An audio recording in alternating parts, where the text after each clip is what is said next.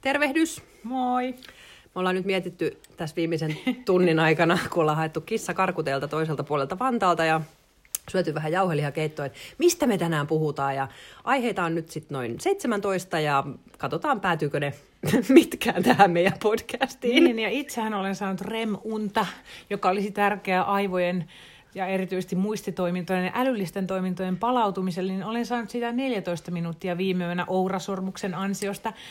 Niin tota, en tiedä kuinka älyllistä mun anti on, tai onko se ikinä ollutkaan älyllistä. Se on huolestuttavaa, koska mä siis... Odotatko mun jotain älyn No siis meidän kuuntelijat varmaan odottaa jotain todella älykästä, ja mä uskon, että just älyköt kuuntelee meitä ja haluaa jotain uutta siis tieteellistä tutkimusta kyllä. analysoitavan no, kyllä. tarkasti tässä. Että Joo, nyt... ja mulla on tää toppatakkikin päällä, koska mä oon jäässä, koska jäin siis kahdeksi tunniksi koulun pihalle suustani kiinni, enkä mm. takki auki, kurkku kipeänä, ja. viisaana. Syytän siitäkin vähäistä rem-unta, mutta... Mm. Mutta sait sä silloin sanottu jotain järkevää, jos kaksi tuntia kesti juttelu? Joo, sain ja mielenkiintoisista aiheista, mistä me itse asiassa tänäänkin ajattiin puhua. Puhuttiin vähän niin kuin, sä oot lukenut sitä kirjaa, kerro siitä jotain. Sä laitoit Instaan siitä. Nämä aiheet liittyy siis samaan. Niin. Kato, siihen stressin säätelyyn ja tunnesäätelyyn ja Joo, lähinnä säätely. lasten joo. säätely. Säätely. Hermoston säätely. Kaikki säätely. Niin, joo, mä laitoin Instastoreihin, kun mä luen ton Jonathan Van Ness, eli yksi mun ihan lempparisarjoja, on Netflixissä Queer Eye. Jos ette ole katsoneet, niin katsokaa Se ihmeessä. On. En tiedä parempaa sellaista hyvän mielen ohjelmaa, missä on niin paljon hyväksyntää iloa, rakkautta kuin siinä, kun ne laittaa jonkun ihmisen elämän siis kuntoon ja just semmoisilla arkisilla pienillä asioilla. Eli että kun sulla on kotikunnossa, niin sulla on hyvä olla kotona. Tosin ei kun... se tunnu pieneltä asialta, kun ne tekee koko remontin tyyliin kolmes päivässä, mutta niin. siis Mutta et, se... mut et just se, että, niinku, että mistä se oikeasti se onnellisuus sitten mm. tuleekaan, niin se tulee siitä, että sun koti on kunnossa ja sun koti näyttää sinulta, että sä näet kauneutta ympärilläsi. Bobby hoitaa sen homman. Sitten on tämä mun lempari Jonathan, joka on ihan hulvaton tyyppi. Ja hän siis hoitaa tämän self-care, hashtag self-care-osuuden, eli laittaa hiukset ja ihon ja just muistuttaa siitä, että kuinka tärkeää on viettää se kymmenen minuuttia edes päivässä sen Se on niin hyvä, edessä. kun se jollekin pöhöttynyt naama sille semmoisille vanhoille miehillekin, mm. anteeksi. Ei mitään. Mutta se on niin hyvä, kun se sanoo niille, mm. selostaa niin sille rakastavasti ja sille mm. innostuneesti siitä, että kyllä, ja nehän kaikki innostuu siitä mm. sille, että okei, mäkin voin tehdä tällaista. Niin ja se meidänkin yksi lempparijaksoista, semmoinen vanha pappa, niin vitsi miten hyvän näköinen siitä mm. tuli. Eikö tullut? Ihan oikein charmantti gentleman. Mutta just se, että kymmenen minuuttia peilin edessä katsoen itseäsi lempeillä silmillä ja, ja rakastavasti, että kuinka tärkeää se on pitää itsestään huolta. Ähm, sitten sit siellä on tietenkin ravintoosuus, mikä ei kiinnosta mua pätkääkään. mikä sen nimi oli? Öö, Antoni. Anton, joo. Anton hoitaa Anton, sitten joo, ruokahommat kuntoon. Ja sitten äh, Karamo hoitaa vähän tätä sielua, tätä henkistä hyvinvointia. Vähän niitä Niin. pelkoja mietitään ja sitä, että miksi on ehkä elämä mennyt semmoisille raiteille. Ja, Ja ihmissuhteita ja niin. ja sitten, mikäs viimeinen on? Kuka puuttuu? Vaatteet. Vaatteet, hän, joo, mahtavaa. Eli sitten laitetaan tietenkin myös vaatekaappi kuntoon. Et ne on ne pienet arkiset asiat, semmoiset, mitkä vaikuttaa niin kuin joka päivä meidän elämään. Mutta no kuitenkin ihan mieletön sarja, katsokaa ihmeessä, ellei ole kattonut. Ja uusi jakso, tai siis uusi kokonainen series, mikä se on? Kausi. Kausi tulee marraskuun eka. Tulee vai? Kyllä, joo. Ei. Yeah. No Japanissa.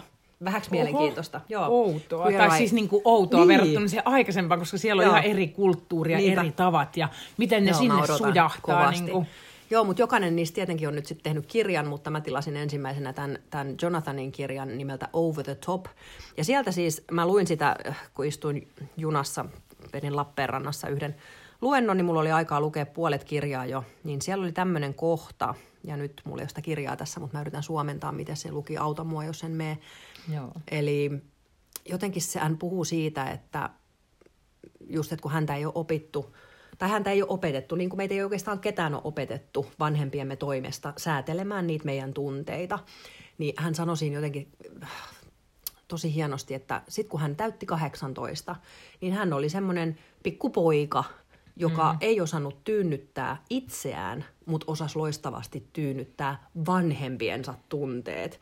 Ja tämä oli mullekin sille, että tämä pysäytti mut aivan totaalisesti tämä lause, ja mä laitoin siitä äm, tonne Instaan just sen storypätkän, ja mä oon saanut tosi monta viestiä ihmisiltä, että hei, mikä se olikaan se kirja, tai että vitsi mä jäin miettimään sitä tosi pitkäksi aikaa, koska varmastikin aika moni on tällaisessa tilanteessa, että osaa tyynnyttää toisten tarpeet ja kulkee vähän niin kuin varovaisesti toisten tunteita peläten, mutta sitten kun tulee omat tunteet, niin sitten ei enää osaakaan tyynnyttää itseään. Ja mm-hmm. aika siis, aika siis, siis päivän selvä, mutta silti jollain tavalla hirveän mullistava ajatus. Mitä se sussa herätti, kun mä lähetin sullekin sen pätkän? Mm, mä en muista, mitä se silloin herätti, tai ehkä muistankin, mutta mä rupesin vaan nyt miettimään just sitä tilannetta, että jo toi seuraa tavallaan siitä ikään kuin sellaisesta välinpitämättömyydestä varmaan niin kuin meidän sukupolven enemmänkin, että aikuiset on elänyt silleen enemmän omaa elämäänsä ja lapset on siinä riidoissa ja muussa tavallaan niin kuin mukautunut ja mielistellyt ja sopeutunut. Ja toi on se yksi tapa, että susta tulee se miellyttäjä, jos niin. jotkut voi olla niitä räyhääviä kapinallisia, mutta mietin just, että toi samahan voi tapahtua tai todennäköisesti tapahtuu. Mietin, joo, tätä mä mietin ehkä omien lasteni kohdalla tai sitä, mihin mä olin ainakin menossa. Että se, että jos ö, se semmoinen, mikä nykyään on vallalla, se rajattomuus, että ö, ikään kuin se sitä nähdään hyvänä tietenkin, että me saadaan ilmasta tunteita, ja lapset saa ilmasta tunteita, mutta sehän, että me annetaan lasten rääkyä ja räyhätä rauhassa, niin sehän ei tarkoita automaattisesti sitä, että ne oppis säätelemään Joo, niitä. Mm. Että meidän pitäisi olla mallina siitä, tai sitten me, no mallihan on se paras mm. opettamisen väline. Mutta mietin siis just itseäni, että minkälainen malli olen ollut lapsilleni si- siitä tunteiden säätelyn opettamisesta ja lapsethan on mulle se suurin inspiraatio aina, kun mä mietin, että mä mietin tosi usein just sitä, että mit, mitä ne niinku saa tästä, mitä ne oppii tästä ja minkälaisia niitä tulee, kun ne katsoo mua. Ja se on se, millä mä niinku pystyn jotenkin parhaiten toteamaan ne omat sudenkuoppani tai että ei vitsi. Ja toi pisti mut ajattelee just tavallaan niinku itseäni, että öö, ja sitä omaa ja lasteni suhdetta, että just, että millä, millä tavalla ne, että joutuuko ne olemaan varpaillaan mua varten ja että ja vanhempia varten. Tietenkin mä en ole ainoa vanhempi, mm. vaikka joskus siltä tuntuukin. Tämä oli täällä tää tällainen katkera erobits-kommentti. Mutta joo, lyhyestä virsi kaunis. Sano se, mitä se sus herätti. Musta se herätti aika monenlaiset ja monihaaraset pohdinnat, mutta... Joo se, joo, se pysäytti kyllä ja mä ajattelin ensimmäisenä itse asiassa mun omaa isää sillä tavalla, että hän oli aivan hulvaton, mahtava, hauska, ihana tyyppi, mutta sitten kun hän suuttui, niin hän sitten todella suuttui. Mm. Eli sieltä tuli se, se just se, se viha. Mm. Ja sitten mehän mentiin hiljaisiksi niin kuin välittömästi, että hän oli just se, niin kuin se, se paha poliisi, joka tuli ja komensi ja käski. Mm. Et mä en muista, että meidän äiti olisi ihan hirveästi meitä komentanut tai käskenyt ikinä.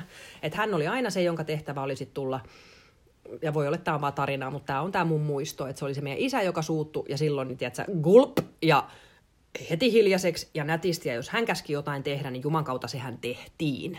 Hmm. Eli just sitä, että me varmasti luulisin ainakin kaikki kolme sisarusta, niin todellakin tiedettiin, miten pidetään isä tyytyväisenä. Hmm. Ja mä aloin siitä vaan pohtimaan, ähm, että kun se vihan tyynnyttäminen oli mulle se, minkä mä opin mun lapsuuden kodissa, niin ei ihmekään, että sit se vihan tunne oli semmoinen, mikä mulle niin kuin jäi päälle, mutta sitten myös, että otinko mä just sen takia sen vihan itselleni semmoiseksi perustunteeksi, koska sen mä olin oppinut tyynnyttämään. En kauhean hyvin, mutta kuitenkin se oli mulle se semmoinen tuttu juttu. Ja sitten munhan lapset on sanonut mulle, että ne on niin kuin pelännyt mua ja kävellyt mun ympäri mm. vähän sille. Ja mulla tuli vähän just semmoinen, että ei hemmetti, historia toistaa itseään. Että me ollaan kävelty, tiedätkö, hiivitty meidän isän ympärillä vähän sillä tavalla, että toivottavasti se ei suutu ja onhan huoneet siivottu ja, ja näin edespäin. Ja mä olen sitten omien lasteni kanssa tehnyt sitä ihan samaa, daa, koska niinhän historia toistaa mm. itseään ennen kuin joku päättää tehdä toisin. Niin. Eli mä oon ollut sitten se mun isä ja mun lapset on myöntäneetkin sen minulle ja kyllähän mä sen nyt sen tiedän, että mun ympärillä, onhan mun mieskin hiipinyt mun ympärillä ja miettinyt, että et voi vitsi kun toi ei vaan suutu. Ja nyt kun mä olen sen vihan, niin sit oikeasti itse oppinut säätelemään löytämällä ne vastakohdat, sen apatian ja, ne, ja sen surun, että et osaan tuntea muutakin kuin sitä yhtä, joka, joka aina kun se on semmoinen hallitseva tunne, niin se ottaa ihan vaan liikaa valtaa mm. siinä ilmapiirissä. Mutta just se, että näin tämä olisi jatkunut. Ja sitten mun lapset olisi jatkanut sitä vielä omien lastensa mm-hmm. kanssa, ellei mä olisi jossain vaiheessa tai ellei olisi tapahtunut niitä asioita, että mä olisin muuttunut. Ja nykyäänhän mä en ihan hirveästi suutu. Ei se mihinkään häviä. Onhan se mussa silti se vihan mm-hmm. tuli, ja jos mun pitää puolustaa oikeuksiani tai suojella rakkautta tai mihin sitä vihaa nyt haluankin käyttää hyvään, niin se tulee sieltä oikealla energialla.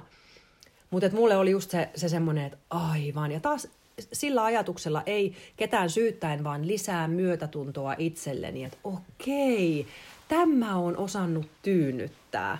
Tämä on mulle jäänyt tämä. Ja mikä tunne se sitten kenellekään onkaan, minkä oppii itsessään tyynnyttämään, niin, niin se on sulle se helppo ja se tuttu ja se turvallinen. Sen kanssa osaat elää ja ne muut tunteet sit pitää todellakin löytää itsestään uudestaan, kaivaa ne ja oppia sitten myös jotenkin tyynnyttämään niitä. Että mikä se on se tyynnyttäminen tässä vaiheessa, niin tulee vaan mieleen just, että no mikä se on sitten se just se vastakohta. Että jos, jos otetaan niin kuin joku vihan vastakohta, että jos kotona olisi ollut vaikka häpeän ilmapiiri, että oltaisiin pidetty itseämme pieninä ja, ja arvottomina ja ei tästä kuitenkaan, vähän, vähän sitä semmoista luuserimeininkiä, että semmoista toivottomuutta, eikö se ole vähän sitä Puhutko häpeää? meidän perheestä? En puhu. Mä en näe teidän perheessä mitään muuta kuin yhtälaisia suuria, vahvoja, voimakkaita ihmisiä kuin sinä.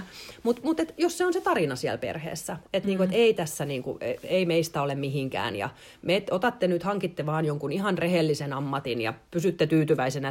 En mä tiedä, mm. mitä tämmöisissä perheissä, mä oon elänyt semmoisessa, niin. mutta, mutta, mutta sit se, mitä tämmöisessä tilanteessa sitten?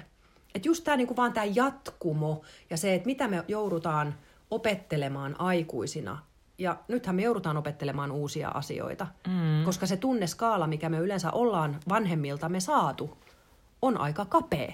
Niin. Eikö ookin? Joissain perheissä ei ole ikinä suututtu, joissain perheissä ei ole ikinä tunnettu ylpeyttä, joissain perheissä ei sit ikinä olla osattu olla rauhassa tai keskitytty mihinkään henkiseen hyvinvointiin tai, tai itsetuntemukseen.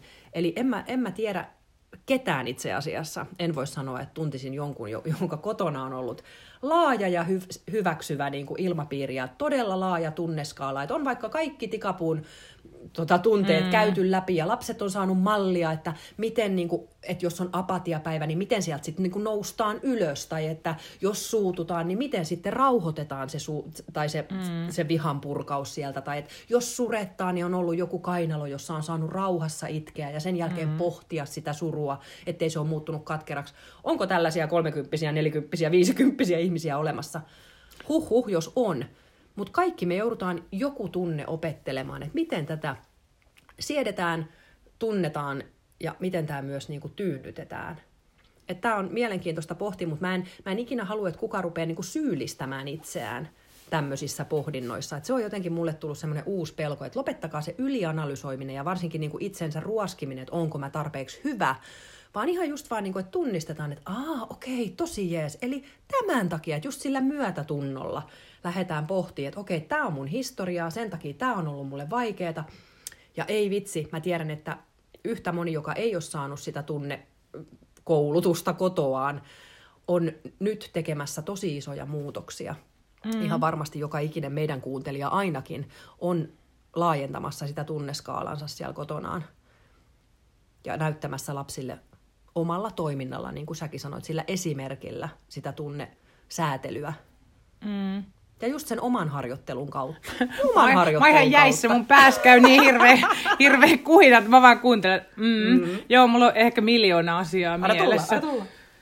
En mä tiedä, tuleeko sieltä tänään mitään, mutta joo, mä oon niin paljon lukenut taas kerran niitä kiintymyssuhdeteorioita, mitkä on siis tätä samaa asiaa ja e, aivojen, tai just sen, että minkälaiset säätelytavat me opitaan yleensäkin, jotta me opitaan, niin silloin itse asiassa ensimmäisen vuoden aikana se meidän pää, pääasiallisen hoivaajan kautta tai sen, niin kuin, miten sen hermosto toimii, niin me opitaan se meidän tavallaan perusvire sieltä. Ja sitten se säät ohjaa niin kuin aika pitkälti sitä. Onko sen me... takia äidit väsyneitä? Ettei tänne tule mitään maanisia ylisuorittajia. Voi, o, voi olla, joo. Tai sitten äidit on jostain muusta syystä väsyneitä ja sitten mm. seuraava tota, sukupolvi. Kun siis lapsihan on siinä äidin iholla ja se ei vielä, kaikilla meillä on se taistele ja pakene, hätäreaktio on vauvalla jo, niin kuin että, ja se, että se osaa sammuttaa koko systeemin, jos hänen tarpeisiin ei vastata, ja se osaa sätkiä ja huutaa niin kuin, mm. Ikään kuin. Että sieltä tulee ne samat, ne lamaantuminen, tai sitten se, se Niin, mutta sitten tavallaan se, se, että miten se resilienssi, resilienssi tai se niin kuin säätelykyky, niin se opitaan suhteessa siihen äidin tapaan tyynnyttää itsensä jo silloin. Tavallaan se imeytyy, ne vauvan ja äidin oikeat aivopuoliskot keskustelee keskenään. Ja vauva tavallaan imee suoraan sen äidin niin kuin sen tavan, että kuinka hermoheikko se äiti on. Ja tämä ei ole siis mitään syyllistämistä, mutta tämä on vaan niin kuin biologinen fakta. Ja siitä lähtökohdasta tavallaan se auttaa meitä ymmärtämään, ehkä jos me katsotaan omia pääasiallisia hoitajamme silloin lapsena, mm. niin että mitä me ollaan, minkälainen tapa me ollaan opittu sieltä ihan niin kuin tavallaan meidän biologiaan, että se elää meidän hermostossa. Toki elämä muokkaa sitä mm. ja me voidaan itse muokata sitten, kun me tullaan siitä tietoiseksi. Mutta, mutta se on mun mielestä tosi mielenkiintoista, koska mun äitihän on aina ollut niin kuin aika arka ja pelokas ja tosi her, niin kuin semmoinen, että äh, niin kuin sille hermostunut tai säikähtänyt ihminen. Ja sitten just tänään pohdiskelin sitä tämän viisaan ihmisen kanssa, joka on ammatiltaan niin kuin alan ihmisiä kanssa vähän siellä koulun parkkipaikalla juttelin, niin siitä, siitä että tota, miten mussakin on niin kuin herkässä se, että vaikka mä en ehkä vaikuta sellaiselta, mutta että just jos lamppu särisee katossa, eilen oli tällainen tilanne, meidän eteisen lamppu särisee. Mun isä oli just pelotellut, mä oon kytkenyt lastenhuoneen lampun huonosti, että sieltä olisi voinut saada sähköiskun ja kuolla. Siellä oli johto näkyvissä. Niin mulla tuli heti se mieleen. Mun se, se e- elää niin kuin mun täällä selkäytimessä se pelko tai se sellainen hätä, että se nousee sieltä ensimmäinen. Älä koskeko siihen pistokeeseen, tämä lamppu voi räjähtää. Niin kuin, että se oli se mun ensimmäinen, niin kuin, että lamppu vähän särisi, että mä niin kuin uhkaan lapsia, että tämä lamppu voi räjähtää. Ja sitten mä ajattelin, että kuinka skitsona mä oon niin kuin ollut silloinkin, kun mä oon pitänyt sitä pientä vauvaa. Ja mä en nyt syyllistä itse, niin mä vaan mm. niin kuin tarkastelen tätä, mm. että kuinka skitsomaa oikeasti ollut. Ja mähän olin ihan niin kuin kontrollifriikki, niin kuin tosi monet äidit on. Todellakin. Ja mm. sehän on meidän biologiassa se vaistokin suojella sitä lasta, mutta me, mitä me ollaan peritty niiltä omilta äideiltämme, niiltä täydellisyyteen pyrkiviltä, miltä kaikki pitää olla hyviä, eikä kuka ajattele meistä mitään pahaa, ja nyt meistä ajatellaan pahaa, jos me ei olla hiljaa täällä omassa nurkassamme ja hoideta velvollisuuksia me nätisti. Mm. Niin mietin vaan, että aika sitkeässä ne elää vaikka sitten, mm. mutta sen takia sehän on aina inspiraatio, kun saa itsensä kiinni sellaisesta, että okei, aamus on vieläkin näin vahvasti niin. tätä, että... Ja just syyllisyyden säätöhän on äärimmäisen tärkeää just meidän opettaa meidän, meidän lapsille, mm-hmm. koska syyllisyyden hyvähän puoli on se, että se saa meidät yhteyteen toisen ihmisen kanssa, se opettaa anteeksi antoa ja sitä inhimillisyyttä, sitä, että hei, ei kukaan meistä ole täydellinen. Mm. Ei edes me äidit, me ei olla täydellisiä. Isäkään ei ole täydellinen, kukaan ei ole täydellinen, eikä tarvi ollakaan. Ei se ole mikään elämän päämäärä tulla täydelliseksi, mm. vaan se, että me opitaan, mokataan, opitaan, mokataan. Eli just sekin, että jos sä sitten pelottelet jollain niin kuin räjähdyksellä, niin, niin, niin just se, silloinhan sä opetat syyllisyyden säätelyä, kun sä oot silleen, että oho, menipä vähän överiksi äidin niin, jutut, kyllä. että, niin kuin, että ihan kuin oikein räjähtää, että ha, ha että aika mahtavaa, että tota, et, et, no niin, että tämä tuli nyt joku ihan ihme reaktio, että anteeksi, jos joo, te pelästyitte. niin, mä sanoinkin silleen, että no niin ei se nyt todellakaan säätelyä. räjähdä. Niin. Ja, mutta et joo, se on mielenkiintoinen se syyllisyys, koska mä just mietin, mietin sitä no, syyllisyyden säätelyä, miettien sitä vihan säätelyä tai että mitä mä oon ehkä oppinut tyynnyttämään, niin sitä mm. ihmisten niin kuin syyllisyyttä, mutta sittenhän mä oonkin ollut ihan syyllinen ja niin kuin tavallaan elänyt siinä. Eli just se, su, sulla se, se syyllisyys on ottanut vallan sun niin. elämässä. Että ei onneksi enää, että nykyään mä niin kuin hallitsen kyllä syyllisyyttä hyvin mm. ja mä oon puhunutkin, että sitä syyllisyyttä kannattaa ajatella just silleen, että parhaimmillaanhan sen on niin kuin kaikki tunteet, mm. niin. rouvatunnekirjailija mm. tietää kyllä, mutta niin kuin, että ne on parhaimmillaan opettajat, että okei, mikä, mikä asia, että mitä tämä syyllisyys että onks, mi, mitä tämä voi mulle opettaa niin, tässä se, tilanteessa. Se jos ei, jos ei kerta tunto. kaikkiaan opeta yhtään mitään, niin silloin mm. se syyllisyys on sellaista se opittua turhaa syyllisyyttä. Mm. Sitten se voi heittää saman tien romukoppaan. Mm. Että jos sille oikeasti, ja useimmiten syyllisyyden opetus syylliselle tyypille on se, että sun täytyy pitää susta itsestä parempaa huolta. Että huomaaksa, kun sulla alkaa mennä överiksi. Että sä oot liian hermostunut, sä oot liian... Mm-hmm. Ö, mennyt liian pitkälle siinä toisten miellyttämisessä, toisten hoivaamisessa, toisten kyttäämisessä, että alappa kyttäämään nyt itseäsi. Se on useimmiten syyllisyyden tärkeä opetus ja viesti tosi syylliselle tyypille, ketä täällä Suomen maassakin riittää. Ja sitten jos sille tulee niinku sellainen, että en mä keksi mitään, mitä täällä syyllisyydessä, tarviinko mä tässä kohtaa syyllisyyttä. Sitten kun sä, että tarvitaanko tässä syyllisyyttä mihinkään, ei tämä on ihan perseestä tämä syyllisyys, tämä ei kuulu tähän ollenkaan. Tämä on se opittu tapa tai joku, mikä mm. tulee mun selkäytimestä. Aina mä otan tämän mallin tähän viereen, joo, nyt tähän otetaan tämä syyllisyys, sitten se jäkättää tässä ja mä oon sille ihan romuna ja voimattomana ja kaikki, mä oon pilannut kaiken. Ja sitten taas ke- kelataan sitä samaa kehää, väsymys kasvaa, siitä syyllisyydestä käsin sä et ota edelleenkään sitä aikaa itsellesi, koska sä oot jo niin paha, että se epäonnistuu tässäkin, että nyt sun pitää yrittää enemmän ja olla lasten kanssa enemmän ja tehdä niille vielä parempaa parempaa ruokaa ja ymmärtää Ehkä niitä myös enemmän. ostaa ja, niille jotain uutta. Joo, ja, ja niin kuin lukea sata tunnekirjaa vielä lisää ja niin kuin tunnesäätelystä ja kaikki tunnekortit ja tunnepelit ja tunnetavarat. Niin, sä oikeasti opetat itse niin, siinä. Niin, niin kyllä. Ja, enkä just sano, että en tunne pelit ja tunne kaikki olisi hyvää, mutta, mutta et itseämmehän me kasvatetaan. Ja sitä, joo. just sitä, että älkää analysoi.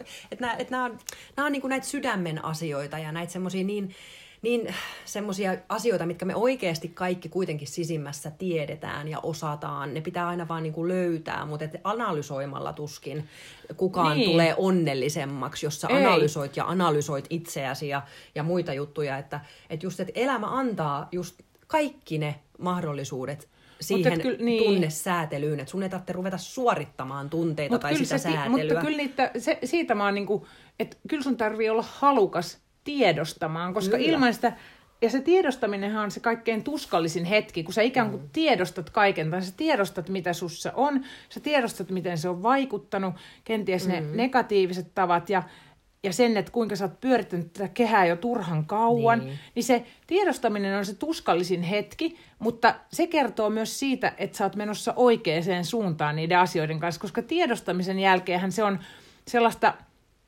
joillain nopeampaa, joillain hitaampaa, useimmilla varmaan hitaampaa ilotulitusta sille, mm. että sieltä alkaa tulla niitä, niitä kokemuksia ja sitten, ettei niinku, tavallaan mene, tai ajattelisit, että tiedostan, että kun mä tiedostan tämän kaiken kamalan, mm. että mit, miten tämä mun tunne on vaikuttanut mun elämässä ja aina mä kannan tätä, niin just, että siitähän se hyvä alkaa. Kyllä, ja sen takia just tuommoiset pysäyttävät jutut, on se pysäyttävä juttu just sitten kappale jossain kirjassa, kirjassa niin. tai, tai se, että sä näet, että joku muu toimii sillä tavalla, että, että mutta just tämä onkin mun mielestä se mieletön juttu aina, että se on aina semmoinen pysäyttävä hetki, eikä semmoinen, että nyt minä analysoin tätä, kun se analysointi niin, on aina semmoista hengästyttävää, vähän niin kuin itsensä ruoskimista mm-hmm. ja semmoista, että me yritetään niin kuin jotenkin mielellä näitä ratkaista, mutta just kun me pysähdytään, sehän on sitä tiedostamista, mm-hmm. että kun me mm. pysähdytään jonkun ja ollaan silleen, että wow, nyt tässä on mulle joku, ja sitten mm-hmm. annetaan sen lähteä silleen niin kuin luonnollisesti muhimaan, niin ihan varmasti tulee semmoisia. Mullekin tuli saman tien niin kuin tilaisuus, missä mä sain sit kokea ja sit keskustellakin tästä samasta asiasta mun lapsen kanssa, kun puhuttiin just temperamentista. Mun poika kysyi mut, että onko sä äiti omasta mielestäsi temperamenttinen ihminen?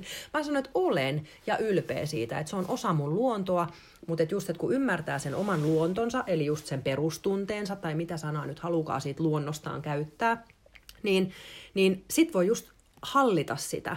Että et jos mussakin on se tuli, että mä anna sen roihuta liian kauan, koska silloin mm. tulee burnout. Että et kyllä te sitten näette, minkä näköinen mä oon. Tai että jos se olisi vaikka apatia, niin sitten, että mä en jää viikoksi sinne sängyn pohjalle, vaan että mä osaan sitten nousta sieltä ja lähteä niinku tekemään jotain. Että et sen takia on niin tärkeä ymmärtää ja tiedostaa just se, että mm. minkä kanssa sitä tässä, mitä, mikä on opittu, ja mikä on just se, minkä on niin helppo mennä överiksi. Niin. Ja vihahan on just semmoinen, niin kuin, että koska ö, viha taitaa olla kuitenkin se yleisin tunne, mitä meidänkin sukupolvi ei ole saanut näyttää. Että se viha on niin kuin vaiennettu, että se on mm. tuhmaa, mm. se on väärää, se ei mm. ole kilttiä, lapset Nyt saa näkyä, lopetat. mutta ei niin. kuulua. Mm. Ja niin kuin, että, niin, niin sitten kun viha on, tämä on mun mielestä mielenkiintoinen niin kuin taas neurobiologian puolelta tai biologian puolelta se ajatus siitä, että me nisäkkäinä se vihan osoittaminen, se on yksi niin kuin tärkeimpiä asioita, että me päästetään se viha ulos meistä, niin kuin luonnollisella, orgaanisella tavalla, ja tämähän mm. ei tarkoita mitään sairasta räiskimistä, ei. vaan niin kuin kissatkin, ne sähisee ja Joo. koirat murisee, mutta mm. meistä tukahdutetaan niin kuin se luonnollinen reaktio, kun me puolustetaan itseämme tai niin kuin ärähdetään, että tämä ei käy, niin meitä vaiennetaan lapsena. Niin tämä aiheuttaa ehkä suurimpia traumoja, koska se kääntyy meidän sisään niin kuin semmoista itseä jäytäväksi syyllisyydeksi. Mm. syyllisyydeksi ja itse vihaksi mm. itse asiassa. Ja sitten se kääntyy myös niin kuin koska viha, tai siis ihmisten niin kuin vihaaminen ja inhoaminen, sehän ei ole mitään niin kuin luonnollista vihan osoittamista. Se kääntyy se tukahdutettu viha mm. vihaksi muita kohtaan ja sitten just masennukseksi. Aivan. Semmoiseksi. Ja se masennushan on ikään kuin tietyllä tavalla itse vihaa, sit kun se jatkuu, etkä sä saa ilmastua niitä muita tunteita, mitkä siellä, mitkä siellä alla on. Niin mm. Niin just siinä oli hauskoja harjoituksia siis, eh, kun tätähän aina pohditaan, että miten viha olisi hyvä ilmasta. Ja mä oon miettinyt tätä kanssa tosi paljon, koska olen ollut vihan tukahduttaja ja kotona niin oli ihminen, jolta se viha niin kuin lähti purskahtelemaan sieltä vähän niin kuin ei-toivotulla tavoilla ja niin kuin hallitsemattomana mm. tavaroidenkin niin kuin heittelynä ja semmoisin räjähdyksinä. Mä oon miettinyt, mikä se oikea tapa, mutta tuossa selostettiin niin hienosti siinä jutussa, minkä mä luin, just siitä biologian näkökulmasta. Ja siinä sanottiin ihan niin kuin, että ota semmoinen ilme, niin kuin, että kokeile sitä tavalla, että kun sua suututtaa, mm. niin vähän niin kuin eläimetkin nostaa ylähuulta. Että se on niin kuin, että annat tavallaan niin kuin vallan sille tunteelle, että mitä se herättää sun kehossa, koska se mm. nousee sieltä ja sitten vaikka niin kuin pidä jotain ääntä. Ja sitten siinä käskettiin niin kuin rullaa joku pyyhe ja myttyä se niin kuin nyrkin ympärille silleen, että sä oikeasti saat mm. sen niin kuin fyysisen voiman, mitä siihen vihaan on sitoutunut, niin ulos sun kehosta. Mm. Että ei se tarkoita just, että sä menet hakkaa mihinkään seiniin reikiin tai niinku hakkaat mm. jotain naapuria sitten. Tai... yleensä se vaatii just sen teon. että se on maskuliininen tunne, niin se vaatii Kyllä. sen jonkun tekemisen. Että jos sä vaan nielet sen ja tukahdutat sen, niin se ei tule silloin tekona ulos ja se jää syömään se sua jää sinne vuosikausiksi Kyllä. sitten se odottaa. Mm. On se, että sä voit paiskia palloa tai hakata nyrkkeilysäkkiä. Mä siivoon. Se rauhoittaa. Se, mm. se, se lievittää sen mun tulee se, se siivoaminen. Että mä oikeasti vedän ja hinkkaan ja mitä pinttyneempi lika, niin sen parempi. Niin mä saan siihen niin kuin, ja mu... niin. Mutta siihen li- sisältyy just se, niin kuin se hengitys ja just se, se naaman, niin, se, semmoinen naaman mytristäminen. Se on niin ja lapset osaa sen. Siis mä oon niin ylpeä mun, niin. mun molemmista lapsista. Mä oikein niin kuin, mä aina sanon, just täytettiin päiväkodin tai esiopetuksen jotain tämmöistä mm kyselyä, että mistä olet, ylpeä, on? mistä olet ylpeä lapsessa. Siis mä olin niin kuin, että mä oon ylpeä siitä, että mun tyttö osaa näyttää vihaa mm-hmm. ja niin kuin muitakin tunteita. Mutta se oikein niin kuin, se naama menee semmoiseksi, se kurtistaa kulmassa ja sen silmät niin kuin räiskyy ja mm. se on ihan semmoisen jäykkänä pakettina tärisee mm. siinä. Mm. Ja mä ajattelin, mä oon aina sille ihastunut, että vau, tätä mä en ole tehnyt. että mä oon tukahduttanut ne, mikä on mahdollistanut myöhemmin kaiken maailman masennusjaksot, koska kerta kaikkiaan mulla ei ollut niinku mitään tilaa tai uskallusta tuoda sitä luonnollista reaktioilmoille. Mä oon antanut kohdella mua millä tavalla tahansa ja haukkuu mun kampausta ja muuta. Ja sit mä oon vaan ollut, hmm, hmm, hmm mm, kun mun olisi tehnyt mieli vetää kaikki lättyy. Mm. Niin, niin kuin si- ja sama on varmaan käynyt mun lasten isälle, siis mietin just sitä, mutta sit se ilmenee eri tavalla. Mutta siellä on varmaan paljon tukahdutettu vihaa. Kuka ei ole halunnut olla hänelle ilkeä, maailman ihania rakastavi äiti, joka on tehnyt kaikkensa lasten edessä, mutta myös hyvin vahva persoona. Niin sitten siinä käy niin, että ei olekaan ollut tilaa sitten just sille kiukuttelulle. Se on ollut tyypillistä siihen mm. aikaan, että ei, kun kaikki asiat hoidetaan hienosti ja nyt turpa tukkoo ja kiltisti omaan huoneeseen mm-hmm. leikkimään leikoilla tai jotain. Niin kuin, että, et... Mutta on just hyvä, että, just, että jos niitä kaikkia tunteita saisi näyttää siellä kotona, mikä olisi tietenkin ideaali mm-hmm. tilanne, että lapsi oppii kotona, ettei sen tarvitse sitten mennä pelästymään tuonne ulkomaailmaan joltain ventovieralta ottamaan outoja tunteita, mitä se ei ole ikinä kohdannut. Niin. Niin, ja aika monilla just tapahtuu tätä tällä hetkellä parisuhteessa. Et kun sehän on se seuraava perhe, että sulla on se lapsuuden perhe ja sit sä perustat sen oman perheen, mm. niin siellä nyt sitten testataan todellakin tätä tunnetaitoa ja mietitään, että mitä sä et vielä osaa, mitä tunteita, ja se toinen yleensä aiheuttaa niitä sussa, ja sitten ollaan ihan helisemässä, kun ei ole just sitä taitoa tyynnyttää niitä tunteita, mutta jos saa kaikkia tunteita näyttää kotona, niin sit sä et pelkää mitään tunteita. Ja mullakin on just, mä Me ollaan täällä vaihdettu vähän järjestystä täällä kotona ja mun poika sai tuolla alakerrassa huoneen ja mä tein tietenkin hirveän homman, että mä laitoin ja kannoin ja näin ja näin. Ja sitten vähän ajan päästä se oli siis ihan pommin jäljiltä se huone. Mä avasin sen oven ja mä olin just kanssa en ollut ehtinyt syödä enkä juoda, eli se, oli, se on helppoa silloin mennä to the dark side sen, sen tunteensa nee. kanssa. Mä avasin sen oven, mä katsoin sitä huonetta. Mun pojan ilmeestä näkyi jo, että oh, oh. ja mä olin vaan tällainen yksi, kaksi, kolme, neljä. Ja mä laskin kymmeneen asti. Ja mun poika katsoi mua rauhassa, hivenen huvittuneena. Ja sit kun mä olin laskenut kymmeneen, niin sit se oli vaan, hyvä äiti. Ja mä olin silleen, että ah! Ja lähdin vaan siitä pois sit tekemään jotain muuta. Mutta just se, että minä tyynnytin minun poikani edessä minun vihani laskemalla kymmeneen. Mm. Hän ei siitä pelästynyt, kun hän on nähnyt sitä ennenkin. Mä en lähtenyt sättimään häntä, enkä tehnyt siitä mitään niin kuin räjähdystä, niin kuin olisin ennen tehnyt, vaan oli vaan niin kuin, että ah, hän näki, mä olen vihanen, mua ärsytti, laskin kymmeneen, lähdin pois.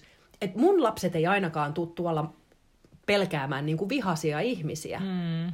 Et ehkä heitä kummastuttaa sitten just se, että et, niinku, et, et tulee tekemään sitä rauhoitutta tai jotain muuta vastaavaa. Ja, mutta et mun lapsethan on aina sit, sitä surua ja semmoista tekemättömyyttä ja semmoista, että se ei ollut kauhean sallittua siellä mun edellisessä elämässä. Et sitä me ollaan täällä nyt opeteltu, että saa, saa ihan maata ja olla ja, ja itkeminen on sallittua ja meillä onkin monet pojat sanoo usein, että, niinku, että nyt tekisi hyvää itkeä tai että koska sä oot äiti viimeksi itkenyt, mutta just pidetään huolta, että ne, ne kaikki tunteet on siellä ja syyllisyydestä puhutaan myöskin, että ootko tehnyt jotain väärin. Silloin tu- kuuluukin tuntua tosi pahalta, koska se just opettaa sua siitä, että nyt sä oot tehnyt väärin. Älä tee noin enää, koska sulle itselle tulee niin hirveän paha olo.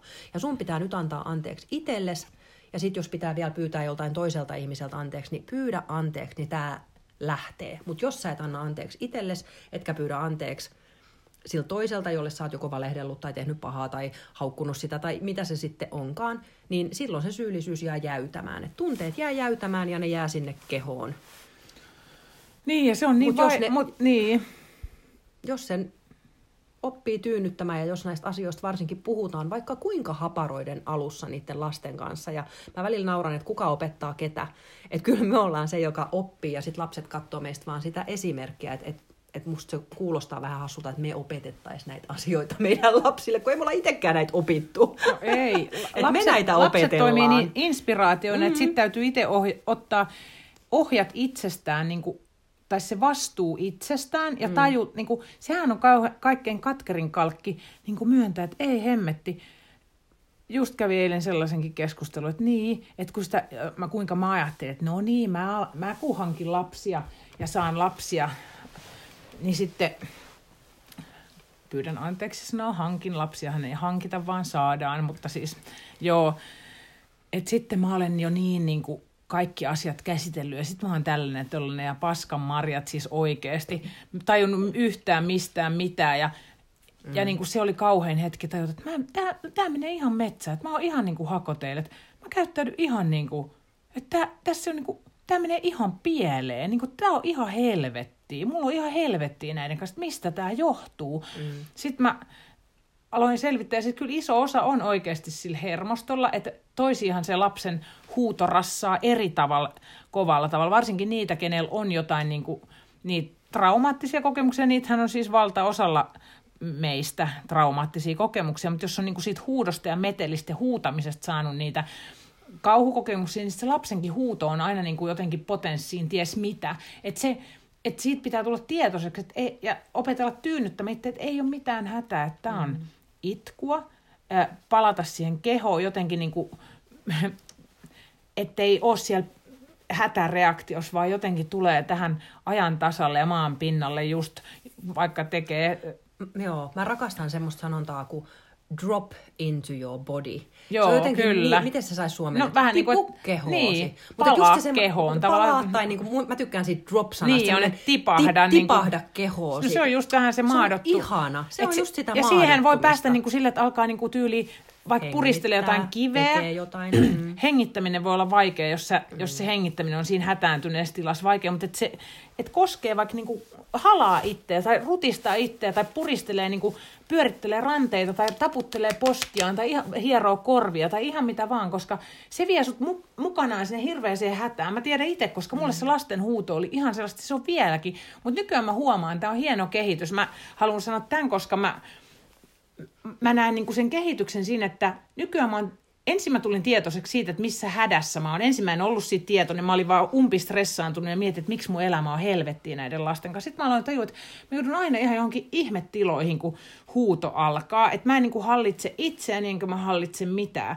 Ja sitten kun mä oon opetellut sitä itteni tyynnyttämistä, sanallisesti puhumalla sille pikkusannalle, joka mun sisällä hätääntyy, sitten huusi, että ei Sanna mitään hätää. Että se lapsi on terve, kun se huutaa sua silloin mekanismit kunnossa, että se osaa vauva huutaa siellä, että sä pystyt menemään sinne. Tämä on mm. normaalia.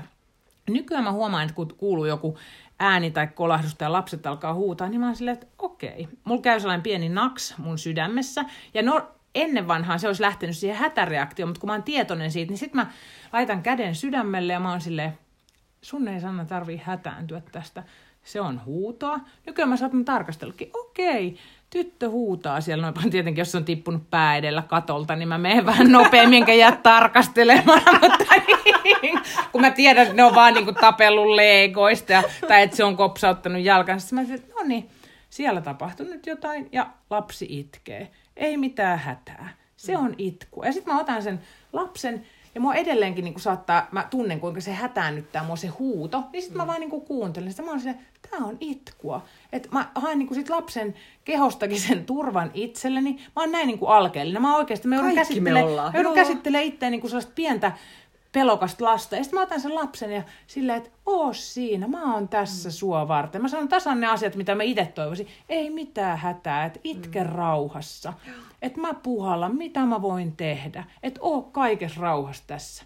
Ja mä niinku, mä opetan sillä tavalla itsellenikin sitä tyyntymistä, mm. eikä sitä, että kun sehän on mun luonnollinen reaktio, että mä haluaisin mennä vessaan piiloon, tai mä haluaisin tukkia korvat, että mä, mä, en halu, mä haluaisin kauas siitä, että kumpa tämä ei tulisi mun tietoisuuteen, että mä en kestä tätä, että tämä on liikaa mun hermostolle, että niinku, niin se on ollut mulle ihan hitsin iso työ. Mä oon antanut sille ihan kaikkeni. Ja nyt jos mä vielä niinku kaiken sen työn jälkeen syyttäisin itteeni, mitä mä myös harrastin tämän mm. äitiyteni alkuaikoina, niin mä olisin ihan hirveä julmuri itteeni kohtaan. Eihän mä sellaista itselleni halua. Mun hermosto haluaa, että sitä pidetään hyvänä ja sitä rauhoitellaan mm. ja mua silitellään ja lapsi mm. haluaa ihan samaa asiaa. Ja sitä kautta se kehittyy se säätely sille. Joo, se anteeksianto on niin tärkeä, että, jos, että se on varsinkin yksi niistä asioista, että kun me löydetään se lempeys ja anteeksianto itseämme kohtaan, niin me näytetään todella voimakasta mm. esimerkkiä meidän lapsille siitä, että nekin saa mokata, eikä niidenkään tarvitse olla täydellisiä. Niin. Ja aina on olemassa se anteeksiannon mahdollisuus. Mm. Mutta toi on tosi hienoa just yhtä paljon kuin tiedostaa sitä, että missä on vielä työskentelyä mm. itsensä kanssa, just sitä omien pelkojensa rauhoittelua. Se on niin, niin tärkeää. Uh, Mutta just se, että huomaa myöskin, että missä on kehittynyt ihan valtavasti. Mm. Ja mulla on ollut myös toi itku, itku sillä tavalla, että mä en ole halunnut lamantua enkä poistua paikalta, vaan mä oon tehnyt kaikkeni maskuliinisena, että se on loppu. Ja munhan lapset ei ole saanutkaan itkeä, että on ollut suppua pyllyssä ja maissinaksu suussa ja lelu kädessä ja lintu taivaalla ja kaikki mahdolliset harhautukset, ettei vaan tunnettaisi sitä tunnetta, mikä mua pelotti ihan hirveästi. Ja mähän meni ihan siis, että jos mä olin vaikka jossain junassa, missä joku lapsi itki, niin mähän siis, mä valuin hikeä. Ja mä siis olin aivan raivona sille äidille, että eikö se osaa, tiedätkö, lastaa rauhoittaa, että tiedätkö, pitääkö mun mennä. Ja mä oon aina tässä ollut ihan hädässä. Ja, siis sille, no meillä on nämä pakene ja taistele. Täällä, mikä niin. täällä on? Joo. Oi herra mik, miksei... Voinko mä auttaa? Ah, niin. ja mä menisin miksei, hoitamaan sen paremmin. Miksei se silitä sitä, miksei se niin. pidä sitä hyvänä. Siellä se huutaa rattaissa niin kuin siis se, että joo, joo. auttakaa. Joo. Ja just tämä, että mä en ole, siis, mä en ole kestänyt surun tunnetta niin kuin missään. Kun mä, mä en ole sitä kohdannut itsessäni, niin eihän mä pystynyt kohtaamaan sitä kenessäkään muussakaan. Niin, niin just sen, että mä oon huomannut kanssa, että nykyään kun joku itkee, niin mulle tulee semmoinen, niin kuin, mä, mä alan hymyilemään, kun joku itkee. Siis mulla on silleen, että ihanaa, että voi että, että siellä se irti päästää tunteitaan. Mm. Ja, ja että kun mä näen sen vähän samalla tavalla, kun sä oot just oppinut ajattelemaan vihasta, että siellä se, että se viha, että sehän vihan on voimaa ja että vähänkö siistiä, kun saa niinku repiä jotain tai ottaa sen ylähuulen. Niin mä, oon ajatellut, mä ajattelen nykyään samalla tavalla siitä surusta, että Niin. miten kauniit tollaset isot kyyneleet valuu ja koko kroppa saa puhdistusta ja ovikello soi. Olikohan se loppufanfaari? se varmaan oli jo. Mutta just se, että mussa ei liikahda mikään muu kuin myötätunto ja hellyys nykyään, kun mä tunnen surua. Ja kaikilla meillä on opittavaa kaikista, nyt pikakelle, kaikista eri tunteista. Tuntekaa tunteitanne. ää, Hoitakaa hermostoanne, olkaa rauhallisia, älkää stressatko, älkää kiirehtikö. Mut kiirehditkö sä avaamaan Mä menen tota, avaa sun oven ja mä, mä pidän mainospuheen vielä meidän tajunnan virtaa äh, retriitistä, johon siis vielä kyllä mahtuu ihmisiä. Tullaan, tullaan, rakas poikani. Mahtuu vielä ihmisiä, eli se on marraskuun toisena viikonloppuna Tuomiston kartanolla ja lisää kaikkea tätä, mutta sen, sija, sen lisäksi vielä Sannan upeeta sointukylpyä, ihan mahtavan hermostoa rauhoittavaa joogaa, juttelua tunteista, ihanaa kasvisruokaa. Antakaa itsellenne se lahja. ja hermostollenne. Tulin Niin. takaisin. Joo. Ja tulkaa myös mun hoitoihin Keravalle, hmm. mun hoitohuoneelle. Odotan innolla uusia asiakkaita. Mulla on paljon asiaa hermostosta, mutta ennen kaikkea ihanaa rentout- ihania rentouttavia hoitoja. Kyllä. Et palaute on ollut hyvää ja ilahduttaa myös minua ja nautin kovasti hoitamisesta. Että Minä lähetin myös oman teinipoikani Sannalle hoitoon puhumaan just siitä rauhoittumisesta ja hmm. siitä hermostosta. Ja, niin fiksu poika. mm, se on ihana. Mutta vauhdikas elämä tämä, mm. jos se vie aikuiset, niin kyllä se vie nuoretkin Todellakin. vielä enemmän, koska niiden verkostot on vielä laajempia kuin meidän. Niin Sosiaalinen media ja toi kännykkämeininki ja edestakas ramppaaminen. Et muistakaa, että et niitä lapsiakin saa hoitaa. Mm. Että yhtä paljon, jos itse tykkäätte käydä hoidoissa, niin suokaa se myös teidän lapsillenne. niin, Joo. kyllä. Tällaista tällä kertaa. Jatketaan, Jatketaan. ensi kerralla. Moikka! Moikka!